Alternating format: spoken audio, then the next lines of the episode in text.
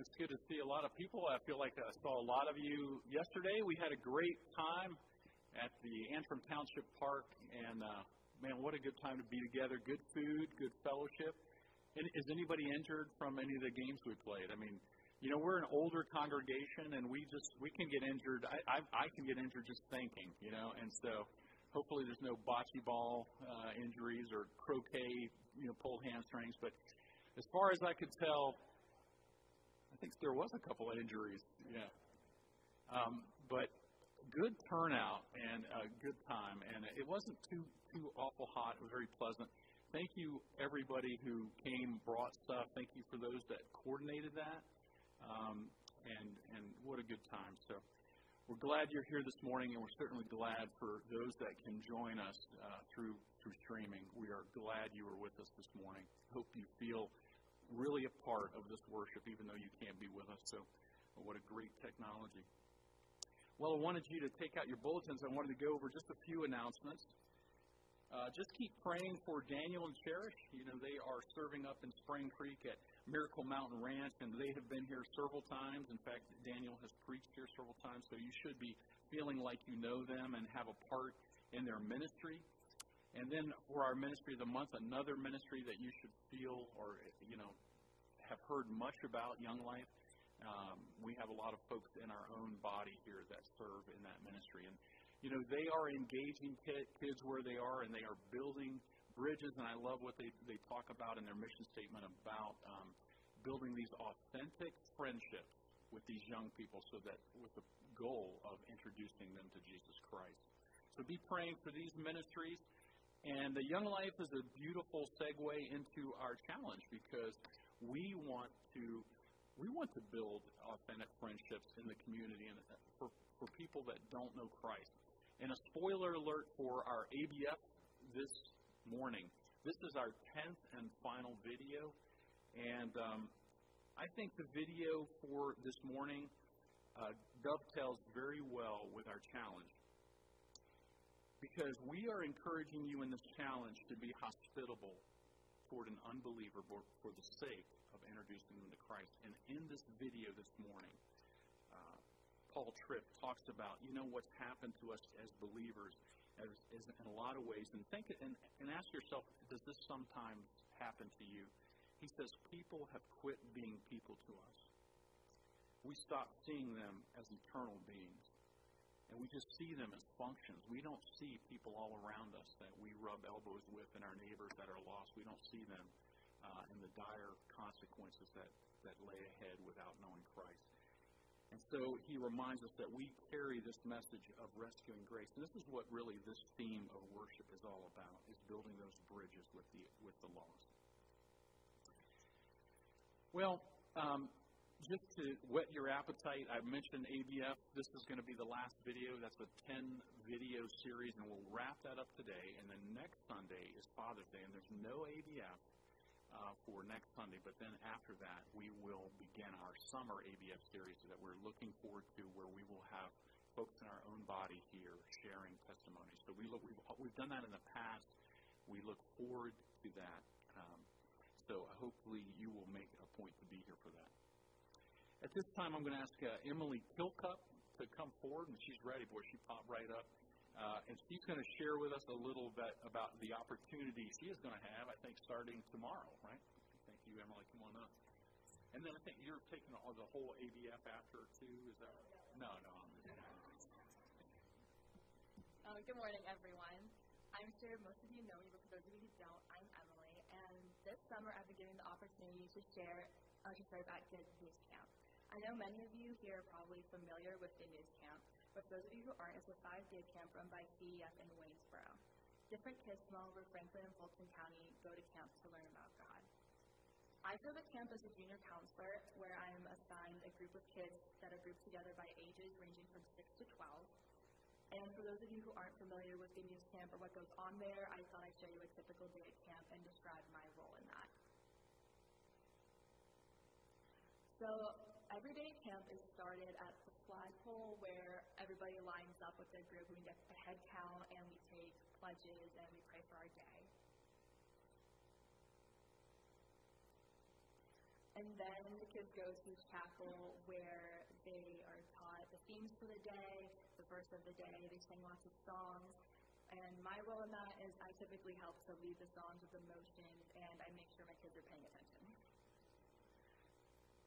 Then they go to the Bible story, which is where our group's teacher tells the kids our Bible story for the day. And during this time, I help the teacher with whatever they may need while they're teaching the lesson, and again, make sure the kids are paying attention.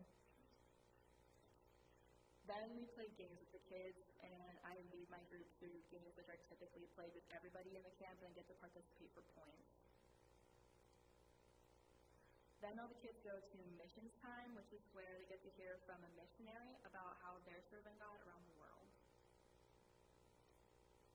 Then we go to quiet time, which is where I teach the kids a small devotional, which is typically a more personal way that they can connect to the Bible story from the day.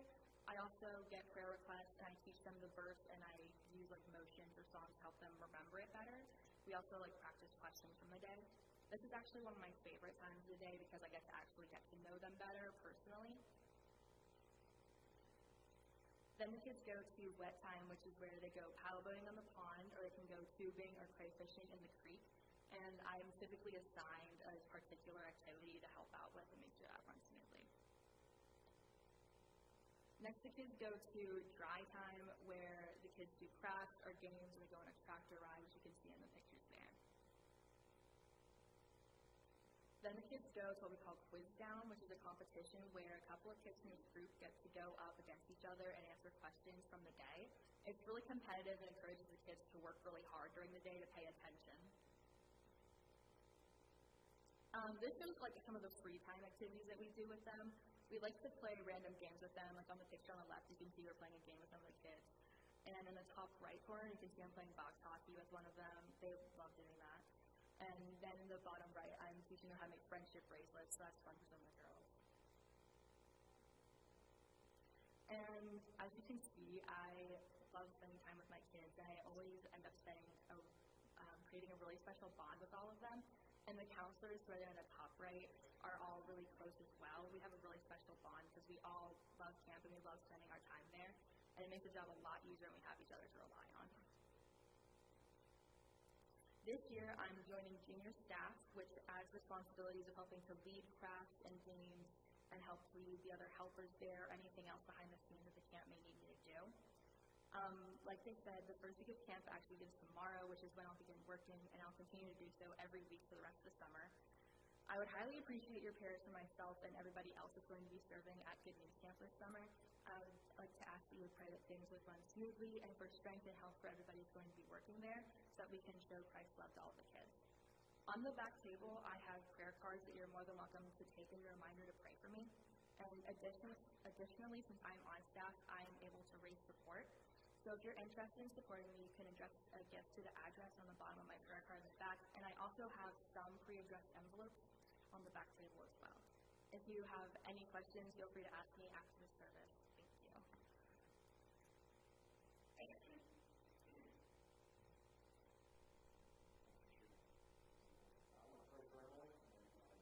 To be praying, to be praying for her as well, and uh, as she serves this summer. Father, we want to thank you that you have given Emily this opportunity. Uh, where she's been serving in, in various roles in past summers. Uh, now she has this opportunity to, to step into a, a greater responsibility.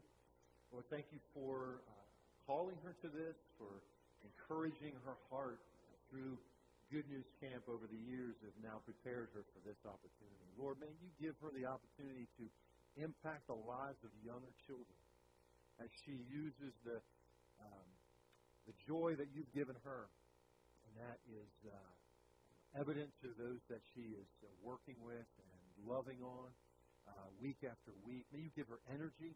As uh, Lord, sometimes when we do the same thing week after week throughout the summer, we lose sometimes that energy that those kids just come for that. So, Lord, I pray that you will give her each and every day and each and every week renewed strength and energy as she looks to you.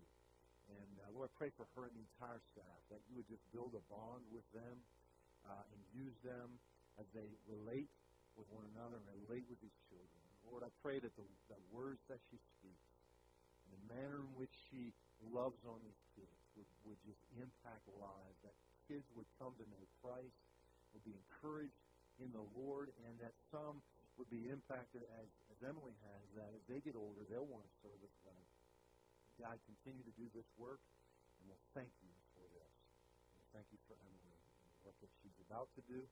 Uh, may you use her powerfully. And we pray this in Christ's name.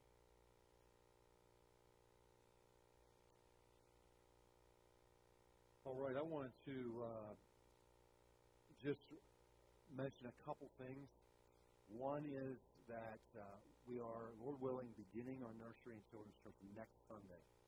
And so, first of all, thank you for those of you who are uh, stepping up in, uh, in, in filling those roles. I would encourage you to continue praying uh, if you haven't, and uh, God may be leading you to be part of one of these two vital ministries to our families that we can um, minister to to them and to others that may, may come into our church with, with young children.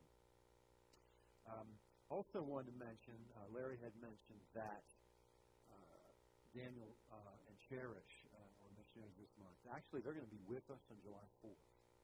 And so they're going to be sharing during ABF a little about their ministry. And uh, so we'll take a break from testimonies that Sunday, and they'll be sharing with us. And also, Young Life, uh, Eric uh, Bert will be preaching for me in July, end of July, as I'll be on vacation then.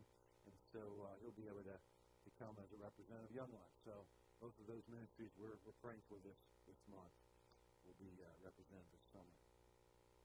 Well, I wanted to, wanted to uh, tell you what we're going to be doing on Sunday nights throughout the summer. Not starting not next Sunday, but the following Sunday, the 27th. We're going to be having a time of prayer each Sunday night at 6:30 here in the sanctuary. And uh, this is going to be a, a God focused, worship based time of prayer. What I mean by that is rather than coming and then sharing all our prayer requests and then praying, we're going to first start with who God is. We're going to focus on a, a characteristic of who He is and get our hearts and our minds focused on the one that we're praying to, the one we're looking to, to uh, with the needs that we have. And we want to worship Him in light of who He is. And then as we lay our requests, we want to do that in a way that is scripture driven and spirit led. We want to, the Holy Spirit works in concert with the Word of God. So we want to use the Word direct the way in which we pray for the things that are on our heart. The people, the needs that we have, the, the community needs, the, the needs in our country, the needs for our missionaries. We want to lay that before the Lord. We want to let the Word of God direct the way that we pray. Because when we pray according to God's Word, we are praying according to God's will. And so we want to gather together and, and, and worship God for who He is and then lay our requests in light of the Word of God and be led by the Spirit. So I want to invite you, uh, starting on June 27th, each Sunday night, 6.30, here in the sanctuary. We're going to pray together. If you don't like praying out loud in a group of people, come anyway. Um, we'll, we'll break into small little groups at times, and you can pray in those little groups. Um, and let me just challenge you: if you are, if you struggle with praying in a group of people, come out and be challenged. Right? Come out and, and, and, and let God use you to pray for each other, and uh, let let God use His Word to direct our prayers and to, to build our community and our prayers for the people, each other, and for uh, again needs in our community, needs in our world. Certainly, we all know we have needs, and this world has great needs. Our missionaries have needs for prayer. And so we want to come and we want to lay before the Lord uh, the concerns of our heart. God truly loves to hear the prayers of his people. He truly loves to answer the prayers of his people that are prayed in, in accord with his word. And so we want to, come and do that. So really want to encourage you to come out.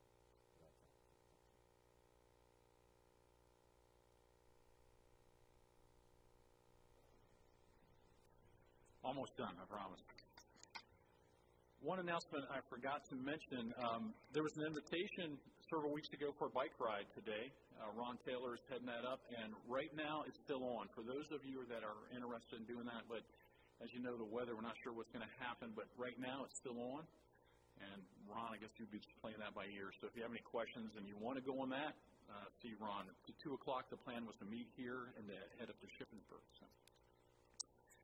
Well, as we begin to talk about our theme of worship, I wanted to invite everybody in here uh, in an exercise with me. And it, you can do it right from your seat, and I do ask that you would participate in it. Um, but I'd like for you to think back uh, to a very fond memory that you have as a child. I'll give you a few minutes, maybe 10, 15. Just stand here and look at you awkwardly. Everybody have a fond memory from your childhood?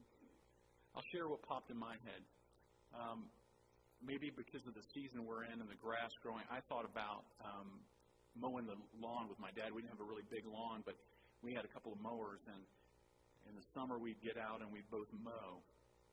And then we would meet in the backyard when the, and the lawn was done, and we we had a big shade tree, and we'd sit under the, the tree in, in lawn chairs and just he he loved Pepsi, and we'd get a big glass of Pepsi, and we'd sit out there and talk. And then every once in a while, if it was around lunchtime, he'd say, uh, I'll buy if you fly. And what he basically meant was if I would jump the fence and run all the way to Hardee's, he would buy us hamburgers, and I would run them back.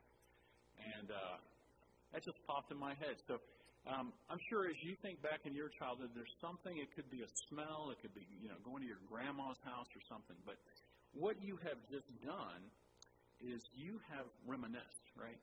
And reminiscing is really to, to indulge yourself in enjoyable recollection of events that happened in the past.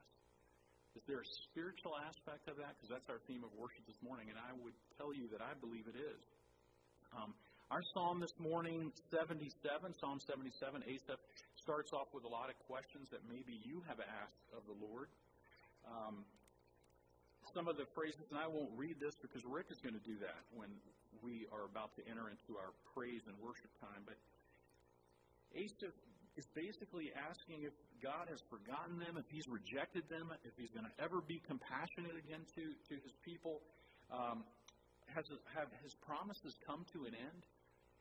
And I think that all of us could say we've asked God these questions. We've had those nights where our eyes wouldn't shut. We've stretched out our hand to heaven. We've wept. Um, we thought we were in a struggle that would never end. We felt lonely. We felt isolated. I, I think everybody here, that's part of really the human experience. And so we could all relate to that. But then in verse 11, Asaph turns his attention for the next verses to do something that I think God would have us all to do. He's going to remember, he's going to meditate, and he's going to muse. And you had to look up the word muse. Muse is really to be absorbed in thought. And I, I know that a lot of us as believers, uh, you know, have you ever, there's a lot, I think, people that get freaked out by the word meditate.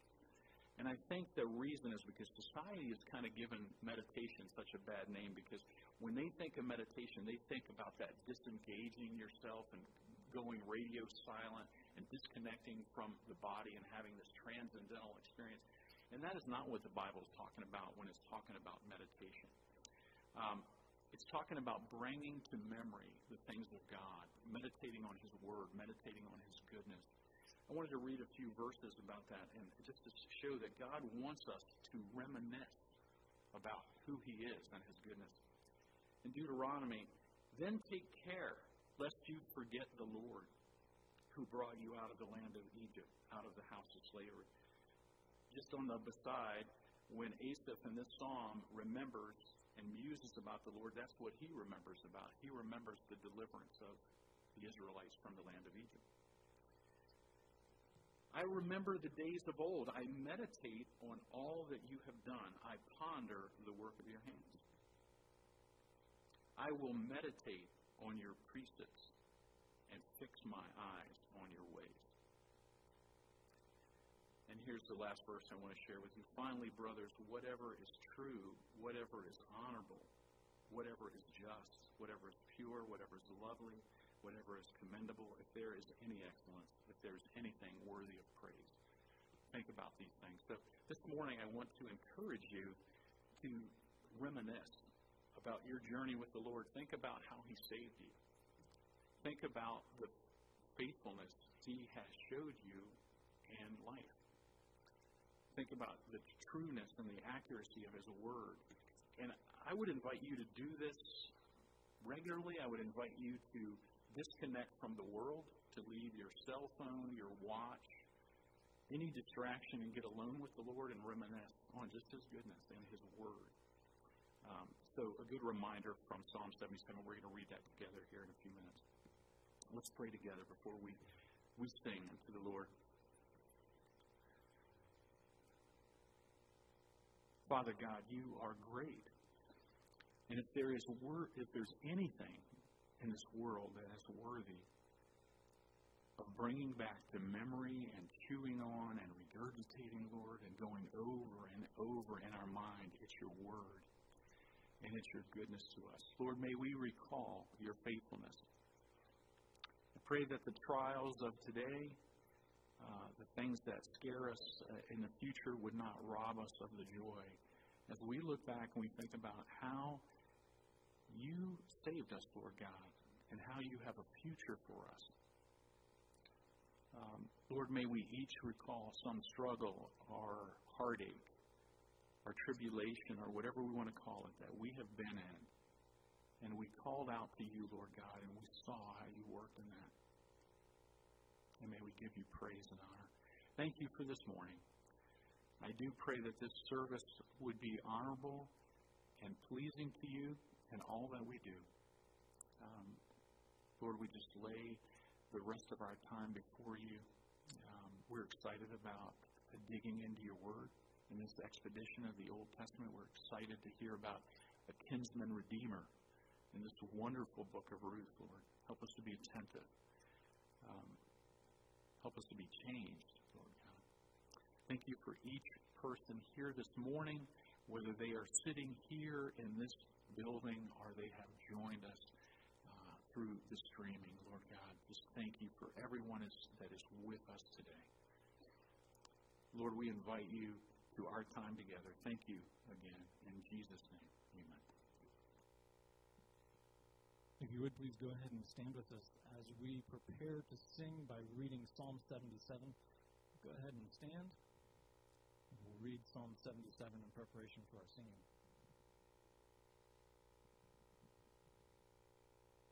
I cry aloud to God, aloud to God, and He will hear me. In the day of my trouble, I seek the Lord. In the night, my hand is stretched out without wearying. My soul refuses to be comforted. When I remember God, I moan. When I meditate, my spirit faints. Behold, my eyelids open. I am so troubled that I cannot speak. I consider the days of old, the years long ago. I said, Let me remember my song in the night. Let me meditate in my heart. Then my spirit made a diligent search. Will the Lord spurn forever and never again be favorable? Has his steadfast love forever ceased? Are his promises at an end for all time? Has God forgotten to be gracious? Has he in anger shut up his compassion? Then I said, I will appeal to this, to the years of the right hand of the Most High. I will remember the deeds of the Lord. Yes, I will remember your wonders of old. I will ponder all your work and meditate on your mighty deeds. Your way, O God, is holy. What God is great like our God? You are the God who works wonders. You have made known your might among the peoples. You, with your arm, redeemed your people, the children of Jacob and Joseph.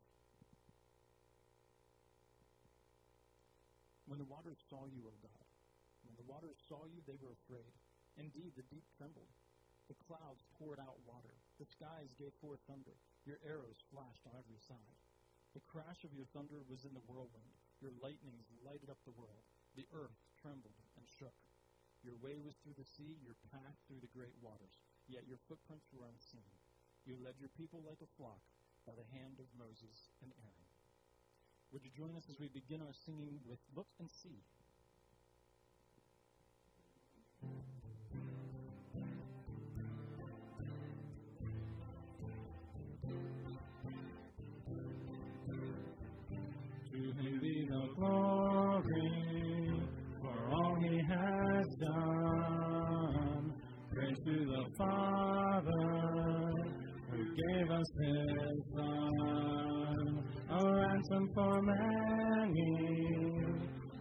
He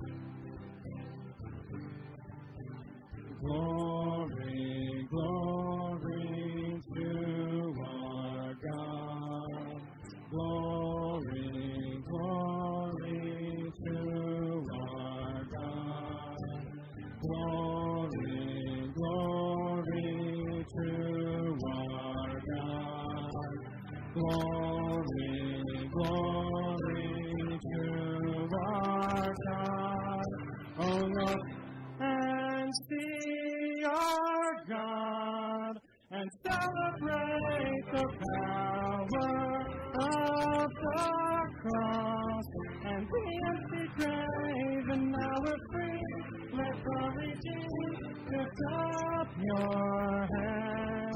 Oh, look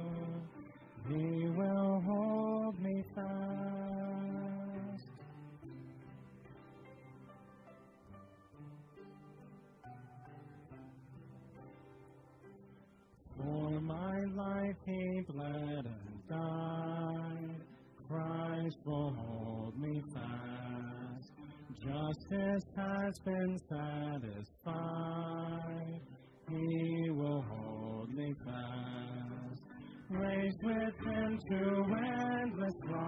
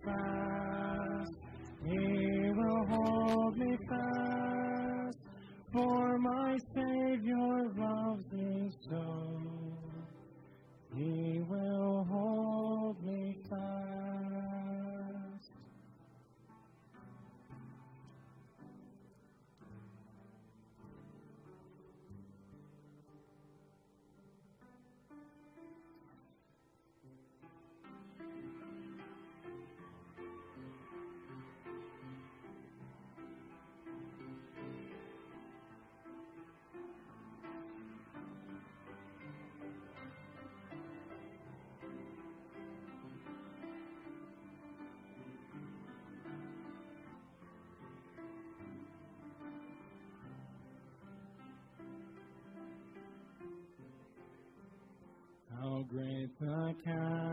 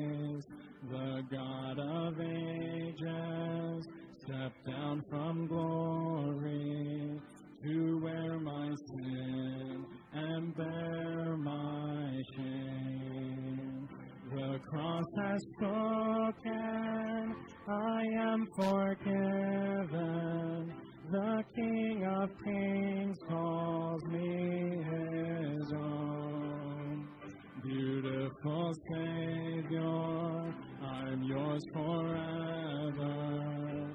Jesus Christ, my living hope. Hallelujah, praise the one who set me free. Hallelujah, death has lost its grip on me. You have broken every chain. There's salvation in your name, Jesus Christ, my living hope. Then came the morning that sealed the promise.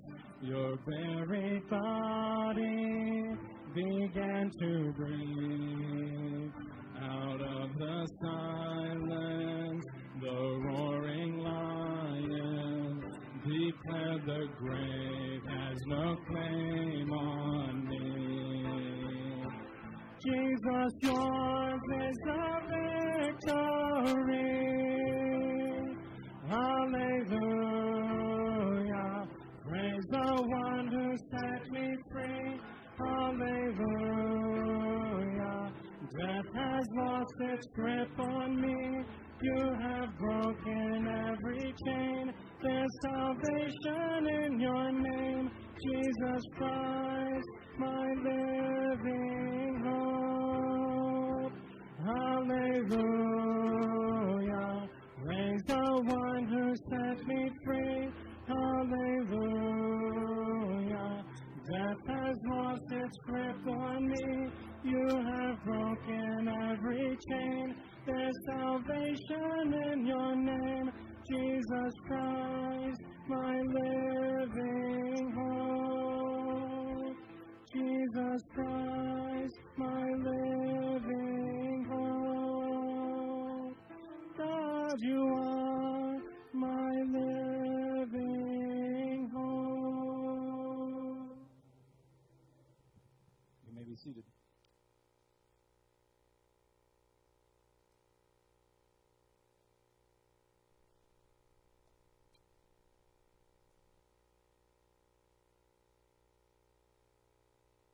Would you please uh, open your Bibles to the book of Ruth, chapter 1.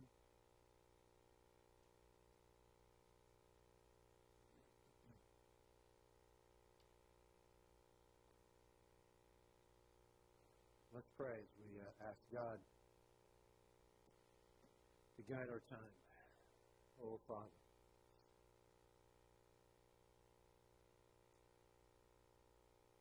We've just sung about the incredible grace of God toward us. But we confess to you that we need to be reminded. For some of us, we have walked in this grace for so long that we sometimes forget how desperate our plight really was. The mountain that we could not climb. The depths of despair that we all found ourselves in. But Father, you never stopped loving us. You never gave up on us. You never said, that one has gone too far.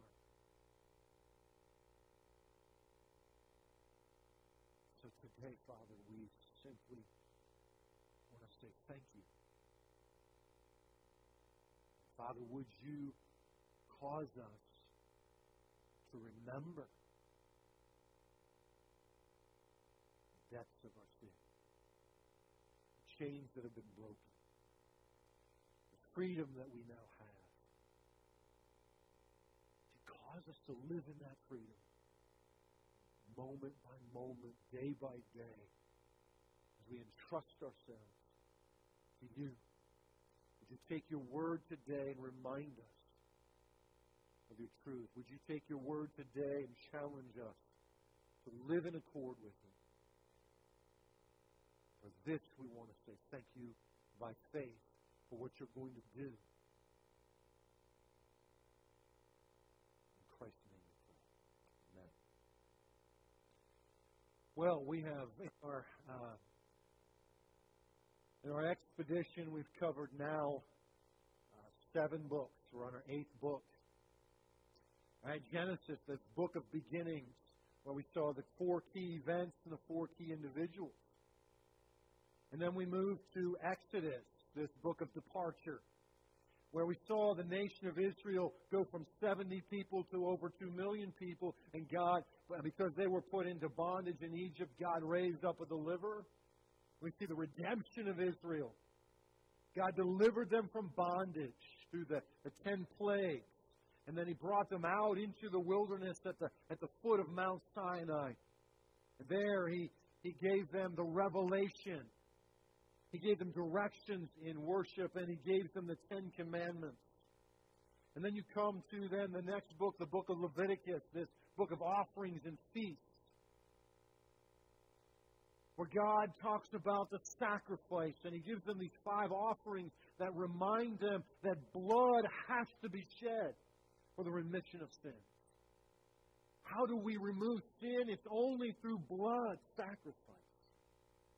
And all of this was intended to be a picture of what one day God would do in the fullness of time when He sent His Son, the perfect Lamb of God, whose blood would be shed once for all to take away sin for you and me.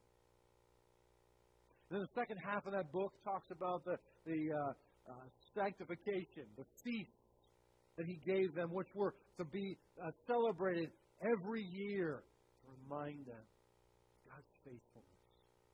to help them to retain fellowship with God. And then we come to the book of Numbers, this time of wilderness wandering,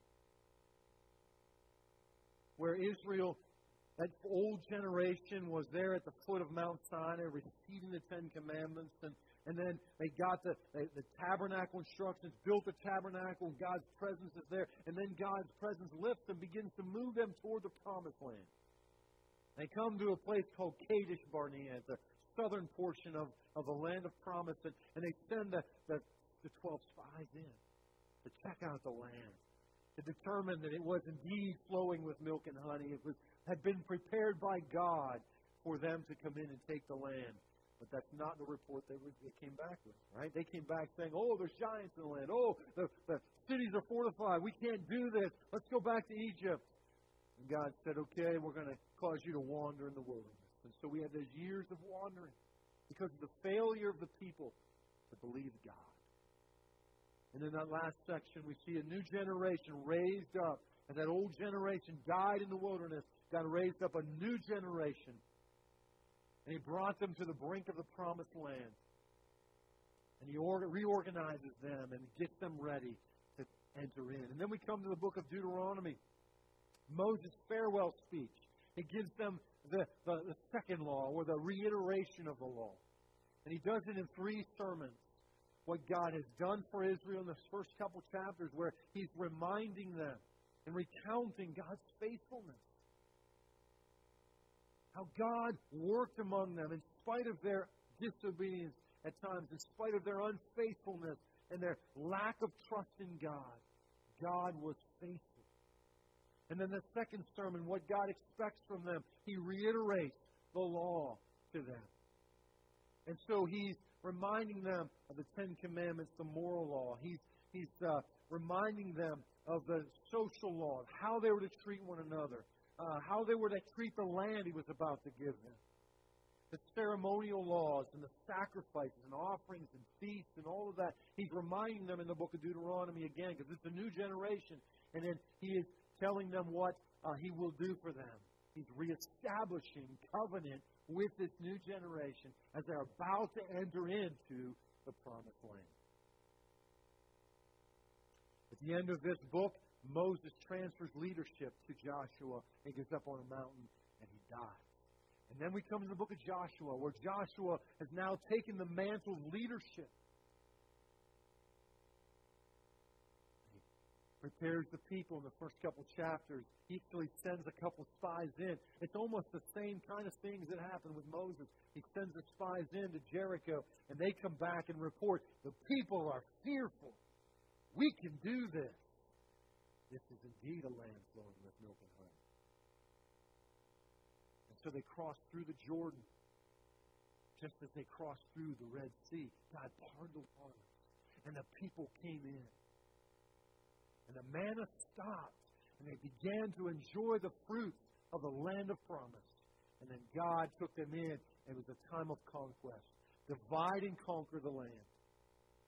And then in the second half, it's divide and settle. They, they divided up to each tribe a portion of the, of the inheritance, and then they were to go in and settle in and drive out the remaining a few that were there. And at the end of Joshua, Joshua breathes his last. He goes to be with God. And then we come into the next book, the book of Judges, the dark ages of Israel's history.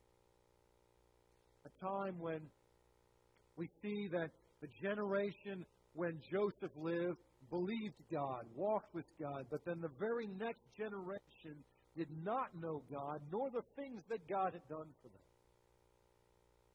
And so they went into idolatry. They couldn't drive out the people. They wouldn't drive out the people. Therefore, God left the people there as a thorn in their flesh, if you will. And so we have here in the book of Judges, we see the sin cycles where we see God is uh, uh, raising up judges because the disobedience of the people, God brought them into bondage. And, and then they cried out to God, and then He raised up a deliverer, and then He gave them rest in that time of a, of a judge. But then as soon as the judge died, He went right back into it again. And this happened throughout all the different uh, tribes of Israel. And then we have, uh, in the last couple chapters, kind of a, a picture, if you will, the spiritual condition of the nation at that time. And there are two stories, very dark stories of idolatry and immorality. Things that are un, almost unspeakable went on among the people of God. Only a generation after God had brought them into the promised land. How easily we forget. And the, the, the quote, the statement that, that uh, kind of demonstrates the, the spiritual condition every man did what was right in his own eyes. Rather than doing what God says, they did what they thought was right. And it got them into incredible trouble. And now we come to the book of Ruth. Ruth is a love story. It's a story that takes place at the same time as the period of the Judges. All that we have seen in the period of the Judges is, is uh, spiritual darkness and, and people not doing what they're supposed to do, only doing what they want to do. And then we have this bright story of, of love and redemption, the book of Ruth. In that first section, we see Ruth's love revealed. In that she revealed her love to her mother in law, Naomi, and then her willingness to bring herself under the authority of Boaz. And in the second half, we see her love is rewarded by Boaz's love for her and then bring her into his family. And then how God rewarded her love. As a foreigner, she got to be part of the lineage of King David. And more importantly, lineage of our Savior, Jesus Christ. In that first section, we see the providence of God. We're going to talk a little bit about that further. And then we also see a portrait of redemption in this story. This is a beautiful picture of God's love for us. Well, let's uh, let's now think about what do we learn from the book of Ruth. I'm going to read a few portions along the way. I'm not going to read the whole book. We've got four chapters here. I'm going to read a few portions and then uh, kind of explain. We're going to, since there's only four chapters, we're going to cover the whole book, if you will, and we're going to see three lessons we can learn from this book, this story that takes place in a very dark time in, in, in Israel's history. And as we said last week or two weeks ago, when we looked at Judges, the book of Judges is so relevant for our culture today. Spiritual darkness we live in as a, as a nation. This is a story of hope, a story of redemption, a story that reminds us that we don't have to live in light of the culture. We can live differently, even in the midst of a, a dark culture. So here we are, Ruth chapter 1. Let me read the verse, first five verses so we kind of see what how this all started. And it came about in the days when the judges governed. There was a famine in the land. And a certain man of Bethlehem in Judah went to sojourn in the land of Moab with his wife and his two sons. The name of the man was Elimelech. The name of his wife, Naomi. And the names of his two sons were Mahlon and Chilion, Ephrathites of Bethlehem in Judah. Now they entered the land of Moab and remained there. And Elimelech, Naomi's husband, died. She was left with her two sons. And they took for themselves Moabite women as wives. The name of the one was Orpah, the name of the other, Ruth. And they lived there about ten years. And Beth Mahlon and Chilion also died, and the woman was bereft of her two children and her husband. And what goes on in the rest of the chapter is basically she finds out that the famine has been lifted. God has visited his people, and that famine in Israel is lifted. And so she determines to go back to her home in Israel. And here she is with these two daughters in law who are also widowed. So she says to them, You need to go back to your, your mother's home, to your family, and find a husband there and, and, and worship your God. Just stay here in the land of Moab. I'm going back to Israel. First, after they both said, No, we're going to go with you, and she said, No. And I'm, I'm old. I don't even have a husband. Even if I had a husband, would you wait for me to raise up new sons for you to have as, as husbands? And so she says, No, you go back. So the first one went back. But Ruth, Ruth says this. Verse 15. And she said, This is Naomi, Behold, your sister in law has gone back to her people and her gods. Run after your sister in law. But Ruth said, Do not urge me to leave you or turn back from following you. For where you go, I will go, and where you lodge, I will lodge. Your people will be my people, and your God, my God. Where you die, I will die, and there I will be buried. Thus may the Lord do to me, and worse, if anything but death parts you and me. When she saw that she was determined to go with her, she said no more to her. So they both went until they came to Bethlehem.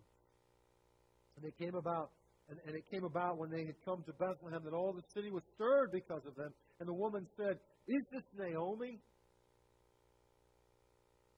She said to them, Do not call me Naomi. This Naomi means pleasantness. She says, but instead call me Mara, which means bitterness. For the Almighty has dealt very bitterly with me. I went out full, but the Lord has brought me back empty. Why do you call me Naomi, since the Lord has witnessed against me and the Almighty has afflicted me? So Naomi returned with her, with her Ruth the Moabitess, her daughter-in-law, to return from the land of Moab, and they came to Bethlehem at the beginning of barley harvest. First lesson we learned. Difficult circumstances can either define you or refine you. Difficult circumstances can either define you or refine you. Everyone goes through difficult circumstances. You and I will, never, will not be spared from these things in this journey this side of eternity. The question is, what will those difficult circumstances do to you? You can either choose bitterness in light of your circumstances, as Naomi did.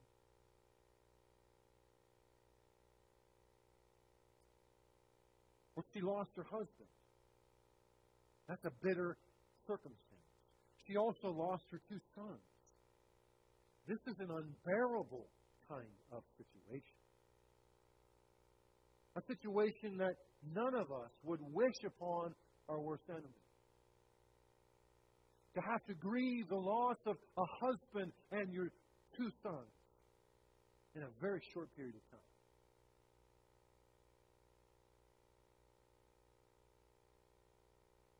She's obviously gone through some deep waters, difficult circumstances. But what we see evidence in the text is that she allowed her circumstances to inform her perspective of God. Verse 13, didn't read this before, but at the end of verse 13, she says, The hand of the Lord has gone against me. Verse 20, she says at the end of the verse, The Almighty has dealt very bitterly with me. Verse 21, I went out full, the Lord has brought me back empty. Why do you call me Naomi, since the Lord has witnessed against me? The Almighty has afflicted me. Her perspective of who God is was informed by the circumstances she was living in.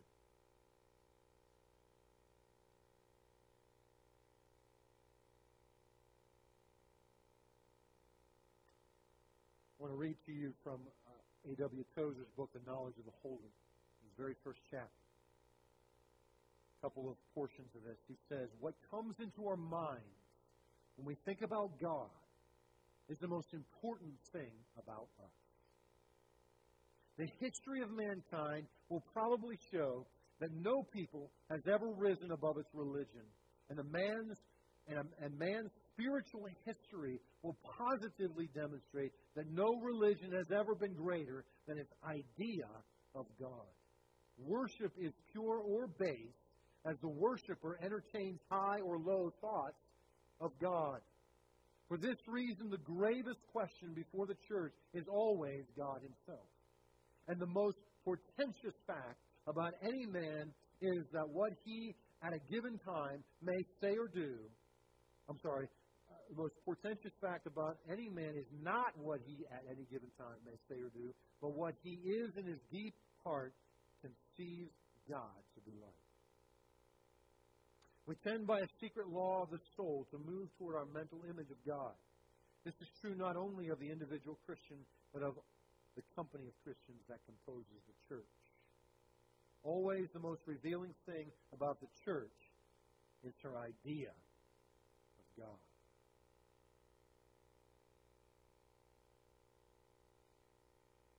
Without doubt, the mightiest thought the mind can entertain is the thought of God. And the weightiest word in any language is its word for God. It says a right conception of God is basic not only to systematic theology, but to practical Christian living as well. It is to worship what the foundation is to the temple. Where it is inadequate or out of plumb, the whole structure must sooner or later collapse. I believe there's scarcely an error in doctrine or a failure in applying Christian ethics that cannot be traced, finally, to imperfect and ignoble thoughts about God. The man who comes to a right belief about God is relieved of 10,000 temporal problems, where he sees at once that these have to do with matters which at the most cannot concern him for very long. But even if the multiple burdens of time may be lifted from him, the one mighty single burden of eternity begins to press down upon him with a weight more crushing than all the woes of the world piled upon one, one upon another. That mighty burden is his obligation to God. It includes an instant and lifelong duty to love God with every power of mind and soul, to obey Him perfectly, to worship Him acceptably. And when the man's laboring conscience tells him that he has not done this, but has from childhood been guilty of foul revolt against the majesty in the heavens, the inner pressure of self accusation may become too heavy to bear. The gospel can lift this destroying burden from the mind and give beauty for ashes and a garment of praise for the spirit of heaven. But unless the weight of the burden is felt, the gospel can mean nothing to the man. And until he sees a vision of God high and lifted up, there will be no woe or no burden. Low views of God destroy the gospel for all who hold them.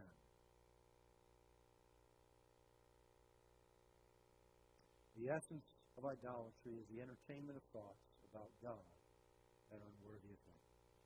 How we think about God is the most important thing about a person. Naomi saw God through the difficult circumstances, concluded God must be a God who deals with his people with difficulty. God is a God who afflicts his people. God deals with his people harshly. Therefore, I am bitter. She allowed her circumstances to define her And so she said, Don't call me Naomi, pleasantness. Call me Mara, bitterness. So that's who I am. You can choose bitterness in light of your circumstances. That's your choice. Or you can be like Ruth. You can choose faithfulness in spite of your circumstances. Ruth also lost a husband. But what we see here is that Ruth chose to allow her circumstances to drive her to God. Naomi encouraged her, go back to your people, go back to your gods. Why would a, a woman of God tell somebody else to go after other gods that aren't real gods? Because she was bitter. Because she did not understand who God is. But Ruth allowed the difficulty of her situation to drive her to God. And she said, I'm going to go where you go. Your people will be my people, and your God will be my God.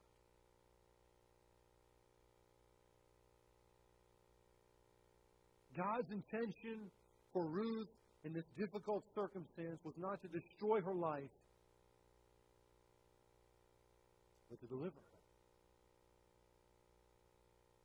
Deliver her from her past, deliver her from the gods that she had worshipped, to bring her back to Israel so she could know this one true living God, so that she could be brought into a relationship with another godly man who then eventually she would be part of the lineage. C.H. Spurgeon said this Many men owe the grandeur of their lives to their tremendous difficulties. So, difficult circumstances either define you or refine you. You can choose bitterness in light of your circumstance, or you can choose faithfulness in spite of your circumstances. Lesson number two, chapter two. Naomi, verse 1, had a kinsman of her husband, that is, a close relative, and a man of great wealth of the family of Elimelech, whose name was Boaz. And Ruth the Moabitess said to Naomi, Please let me go to the field and glean among the ears of grain, after one in whose sight I may find favor. And she said to her, Go, my daughter. So she departed and went and gleaned in the field after the reapers. And she happened to come to the portion of the field belonging to Boaz who was of the family of Elimelech. And Boaz, and now behold, Boaz came from Bethlehem and said to the reapers, May the Lord be with you. And they said to him, May the Lord bless you. And Boaz said to his servant who was in charge of the reapers, Whose woman is this? Referring to Ruth. And the servant in charge, the reapers answered and said, She is the young Moabite woman who returned with Naomi from the land of Moab. and she said, Please let me glean and gather from after the reapers among the sheaves. Thus she came and has remained from the morning until now, and she has been sitting in the house for a little while. And Boaz said to Ruth, Listen carefully, my daughter. Do not go to glean in another field. Furthermore, do not go on from this one, but stay here with my maids. Let your eyes be on the field which they reap, and go after them. And go after them. Indeed, I have commanded the servants not to touch you. And when you are thirsty, go to the water jars and drink from what the servants draw. and then she fell on her face, bowing to the ground, and said, Why have I found favor in your sight that you should take notice of me, since I am a? Second lesson is this God works through ordinary things to accomplish extraordinary things. Gleaning in the field was an ordinary thing. God had established this in Leviticus and in Deuteronomy. When he told them, when you get in the land and you and you plant and you reap the harvest, leave the corners of the field. And when you when you're when you're uh, reaping it and, and, and some of the grain and some of the things fall on the ground, don't pick them up, leave them there. Why? Because there will be aliens that is, foreigners who live in the land, and they don't have a portion in the land. And therefore, they don't have a place to grow crops. So this will be God's welfare system. You, the, the poor, the needy, the widows, the orphans, those who don't have means can come and glean in the fields and get what they need for their family.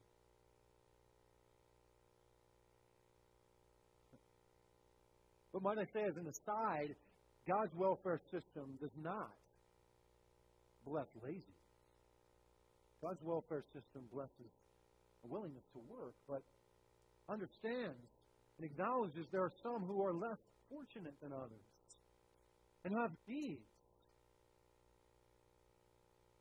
God provides for the needs of all. He does not reward laziness. And that's a side lesson we can learn from this.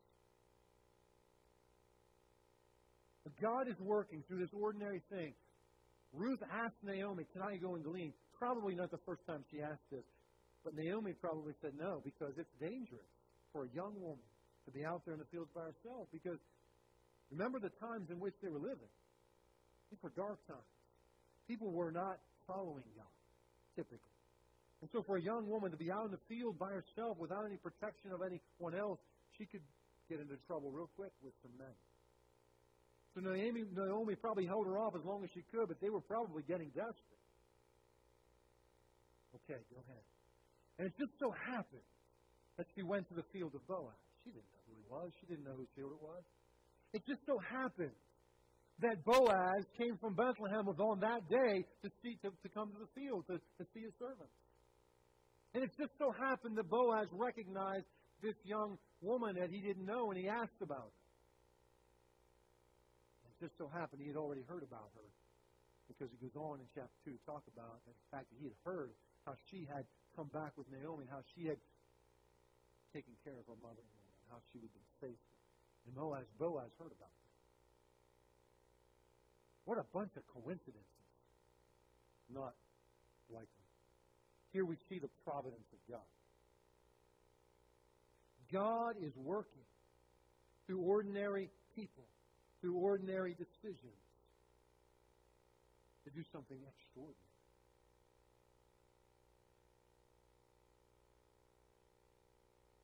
The providence of God. He is orchestrating things behind the scenes in ways you and I have no idea. So why, why did that happen? Maybe we won't know in this side of return. Maybe later on it will be revealed. God is work, working underneath the surface. He works through just the ordinary, everyday things of life, day by day, the decisions we make, the choices that we follow. God is at work. He is provident. He is a providential God, sovereignly ruling and reigning. We see that in this story. We also see the responsibility of man. Naomi had a responsibility to go and glean. She couldn't just sit at home and expect that someone was going to provide for her. That didn't happen back then. Probably shouldn't happen today. But again, that's another story. She took responsibility and said, Let me go and glean. Let me do what I can do. So she went. She found the field. She began there. She asked permission. Boaz, as a, as a loving leader, comes and cares for his servants. You can tell by the way he speaks with them and the way they respond that he's kind and generous to them. He's concerned. Who is this young woman in the field? Because typically speaking, this would be just something that would happen in a day, and then the next day she'd be on it. Why would he be concerned about her? Because he's a, a man who loves people. And he's looking and saying, what, What's going on with this woman?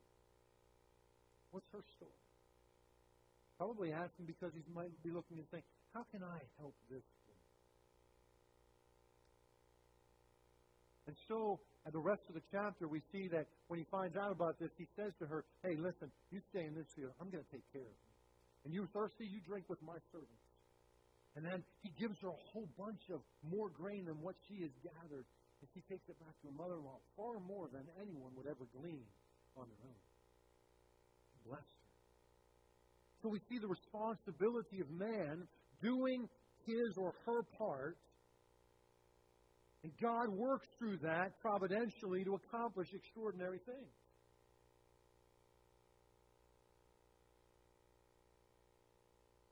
We see an example of Boaz, what it looks like to be a person of authority and exercise authority, to care for the people under your authority, not to use them for your benefit, but to care for them. Your responsibility to care for those under your authority in the workplace, in the home, in community, wherever in the church, wherever you are, wherever that opportunity for responsibility is, you have that responsibility before God be loving and caring and compassionate to those under that authority. And when you're under authority, as Ruth was, we are to be respectful of authority. We're not to be entitled, but to be respectful. And to live under that authority in a respectful way. David Jackman, in his commentary, says this about, about this section and the providence of God and responsibility. And he says, there's no judge or prophet or priest involved in these events. In other words, there's nobody of high status necessarily, nobody that stands out in the scripture that is, oh, that's the person who's important here. He says, but the hand of God is just as discernible to the eye of faith as if it had been literally visible. And yet the wonder of his providence is that each of the protagonists is able to make his or her choices without there being even the slightest sense of them being mechanized or programmed. In these small details, we see a pale reflection of the greatest of all biblical miracles, the miracle of God's grace. It will always be mystery to you. The work of salvation is all of God's grace, and yet we are called upon to exercise our wills to repent and believe the gospel. When we enter the narrow gate of Christ's kingdom, we are conscious of a decision of the will by which we turn from sin and trust Christ as an expression of free choice. Yet no sooner have we entered the door than we look back, as it were, and see inscribed over the entrance, You did not choose me, but I chose you. Just as Jesus said to his disciples. He goes on to say, The blend of divine sovereignty and human responsibility runs throughout all the comparatively insignificant details of our lives, as it did through the lives of Boaz and Ruth. It is a conviction we need to see restored running through our contemporary Christianity. Abraham Kuyper, who founded the Free University of Amsterdam in 1880 and was later Prime Minister of Holland, affirmed in his inaugural lecture. He said this There is not an inch in the whole area of human existence of which Christ, the sovereign of all, does not cry, It is mine. We see the providence of God at work through the ordinary things of life, through the decisions and choices that we make in responsible living, that God accomplishes extraordinary things. He accomplishes His purpose and will for each of our lives. First lesson, difficult circumstances need to define you and refine you. Second lesson, God works through ordinary things to accomplish extraordinary things. And thirdly, story of redemption is a love story. Chapters 3 and 4. We see this. Verse 1 of chapter 3. Naomi, her mother in law, said to, said to Ruth, My daughter, I shall I not seek security for you, that it may be well with you. Now is not Boaz our kinsman, who, whose maid you were, uh, with whose maid you were. Behold, he winnows barley at the threshing floor tonight.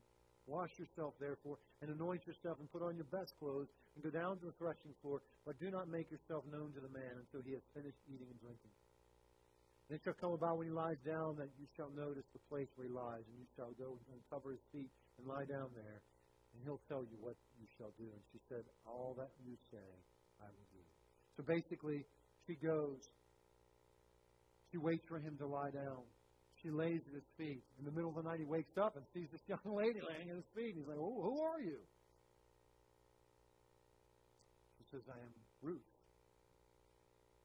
And she asked him to cover her, which was a symbol of saying, Would you be the kinsman redeemer? The kinsman redeemer was a close relative, the closest relative, who would, in this case, and there were other responsibilities, but in this case, here you have a widow uh, and and uh, and her her daughter-in-law. She she comes back and and she has no way of carrying on the inheritance of the family to carry on the name. And so the closest relative would then marry either the widow or, in this case, the daughter-in-law, which was also a widow in the family, and would have a son to carry on the inheritance, to carry on the legacy of that family, not his own. And so Ruth is inviting Boaz to take that responsibility. And he agrees, but he says, I'm not the closest relative. It's not mine to take. But I will go to that one, and I will invite him to take that responsibility. I'll take care of this. You trust me, and I will make sure this happens. I will make sure that you are taken care of and your family name continues. And so in chapter 4, he goes and he meets with the closest relative. And he sits down and he says, Here's the situation. You have the right to, to take this property over and to carry on this legacy. And says, okay. You know, he's thinking, I'll buy the property and I'll just add to my wealth. And then he says, but if you do that, you've got to acquire Ruth, the Moabitess, and have children and carry on that name for her. And he says, oh, I'm not doing that. Because that will jeopardize my family, my sons, and what they have. And so he gives up his right, and Boaz is the next in line. And so Boaz takes the responsibility. He makes the sacrifice. He puts his own family at jeopardy, if you will. And he takes Ruth as his wife. And they have a son named Obed. Obed is the great is the grandfather to King David. And they, of course, are in the line of Jesus the Messiah. Ruth, a foreigner, has been brought into the family, and now she has the incredible privilege to be part of the lineage of Jesus. The blessing of God upon her life. This story is a love story. This story is a picture of the gospel the story of redemption. Boaz represents Christ, the one who took the initiative to bless, uh, uh, to find out about Ruth. Who is she? Why is she here? And then he blesses her. And he takes the initiative to care for her needs, takes the initiative to, to make sure that, that her and her family are cared for beyond. And he makes the sacrifice. He puts his own needs, his own desires, his own interests aside to redeem her, to make sure she is cared for. This is exactly what Christ has done for us. Sacrificed himself on our behalf. we could be part of the inheritance of God. Ruth represents us. Poor, needy, incapable in our own effort, in our own ingenuity, in our own resources to get anywhere.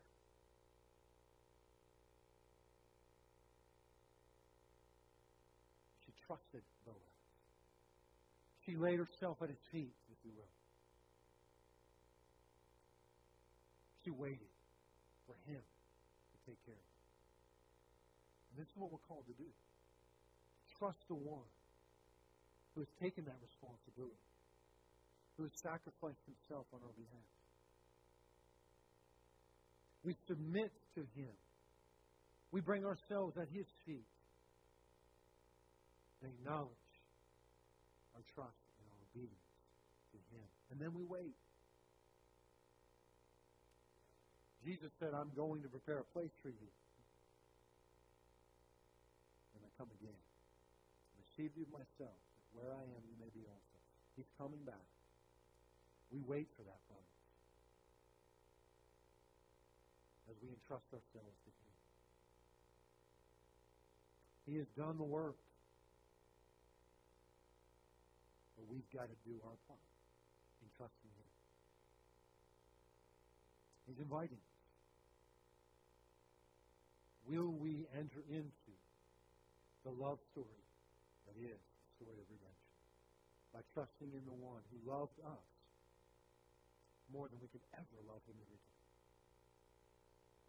He lo- demonstrated his love toward us in that while we were yet sinners, he died for us. Would you pray? Father, this day, I pray. First of all, for that person who may be watching online, who may be here in this room, who says, I need to, I need that love. I need to know that kind of love. One who would love me enough to sacrifice himself for me. I know I'm not worthy of it, but I know I need it. I want it. God, I pray that today that person would know you're calling them to give themselves over to you, to lay themselves at your feet, to ask for you to cover them with the blood of Christ, to take care of their desperate need to be redeemed. Oh, Lord, you've made it so simple for us. You've done all the work. Invite us to respond in trust. God, I pray that as your Holy Spirit is bringing conviction and bringing that need to, to bear in the heart of that person, that Father, right now where they are, they would simply yield their heart to you. Say, Jesus, this is what I need. I haven't been living the way I'm supposed to live. I know that. I need you. I understand in this moment what you've done for me. I trust you. Father, for those of us who have been privileged at another point in time to come to that moment, and we've now have a relationship with you, Lord, would you take these other lessons, drill them down into our lives? It's very possible, Lord, that there are many of us who allowed our difficult circumstances to define us. We identify ourselves based upon what we've done in the past, or what has done, been done to us in the past, or, or what we've been through, what has happened to us. We've allowed our hearts to become either bitter or depressed, estranged from you. We've taken that identity. And God, that's not who you say we are. Instead, Lord, may you cause the things we've been through, maybe the things we're going through right now, to refine us. Cause us to run to you, to believe you for who you've revealed yourself to be a loving and faithful God who does not delight in affliction, who disciplines, yes, but for the purpose of restoring, whose grace is always sufficient. And may we know that you are providentially at work for the ordinary things of life.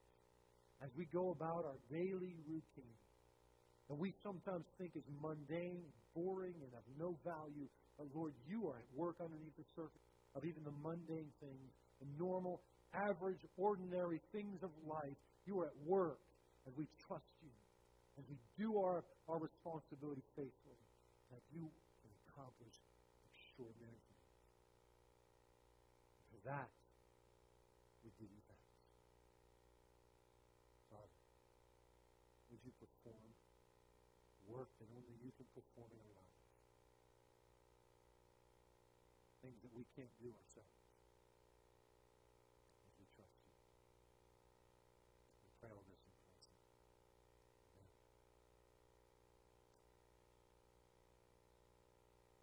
Let's stand together as we conclude our service. I will sing of my Redeemer. We think about the picture of Boaz, that it is of Christ, what he's done for us. We sing of his wonderful work. And, and again, as, as always, if you feel compelled this morning, maybe the Lord is moving in your heart and saying, you need to come to the altar and talk to God. Um, watershed moment for you. I just invite you to come. And if you're at home, I encourage you to talk to somebody, share share with somebody if God is speaking to you about something particular, especially if you come come to know Christ. Uh, let us know. Let somebody else know. Um, get some help to grow in the Lord. And uh, so I invite you to stand. And if you feel compelled, come to the altar and uh, talk together.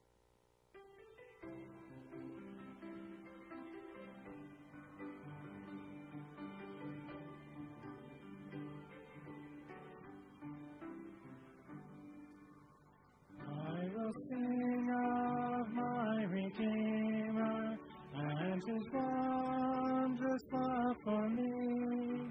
On the cruel cross He suffered from the curse to set me free.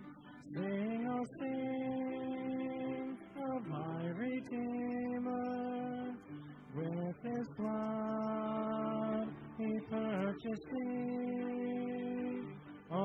the cross, He sealed my pardon, paid the debt, and made me free. I will tell the wondrous story, how my lost is saved to save. In His boundless love and mercy, He the ransom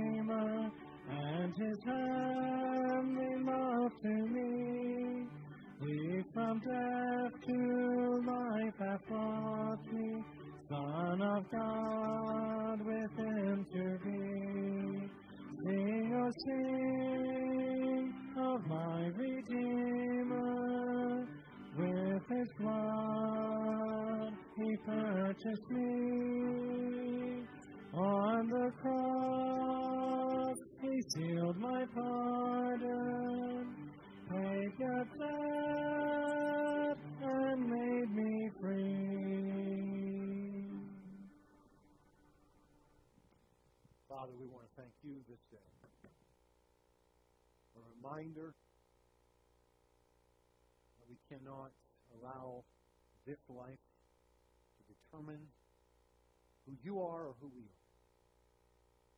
You have told us in your word we are made in the image of God, recreated in Christ. You are fashioning us into the image of Jesus. We are children of God. And that gives us value, significance, and worth, regardless of what we walk through in life, regardless of what people think of us, say about us, or do to us. We are yours. And you are at work in the everyday things to accomplish things that only you can accomplish. Things to advance your kingdom, to accomplish your will, to glorify your name. We submit to you. We ask that you would be pleased to us in our frailty and inadequacy use us powerfully according to your plan and purpose until the day you call us to the glory. Now, Father, we give you praise and thanks. You. Now to him who is able to do exceeding abundant beyond all that we ask or think, according to the power that works in us, to him be the glory in the church in Christ Jesus to all generations.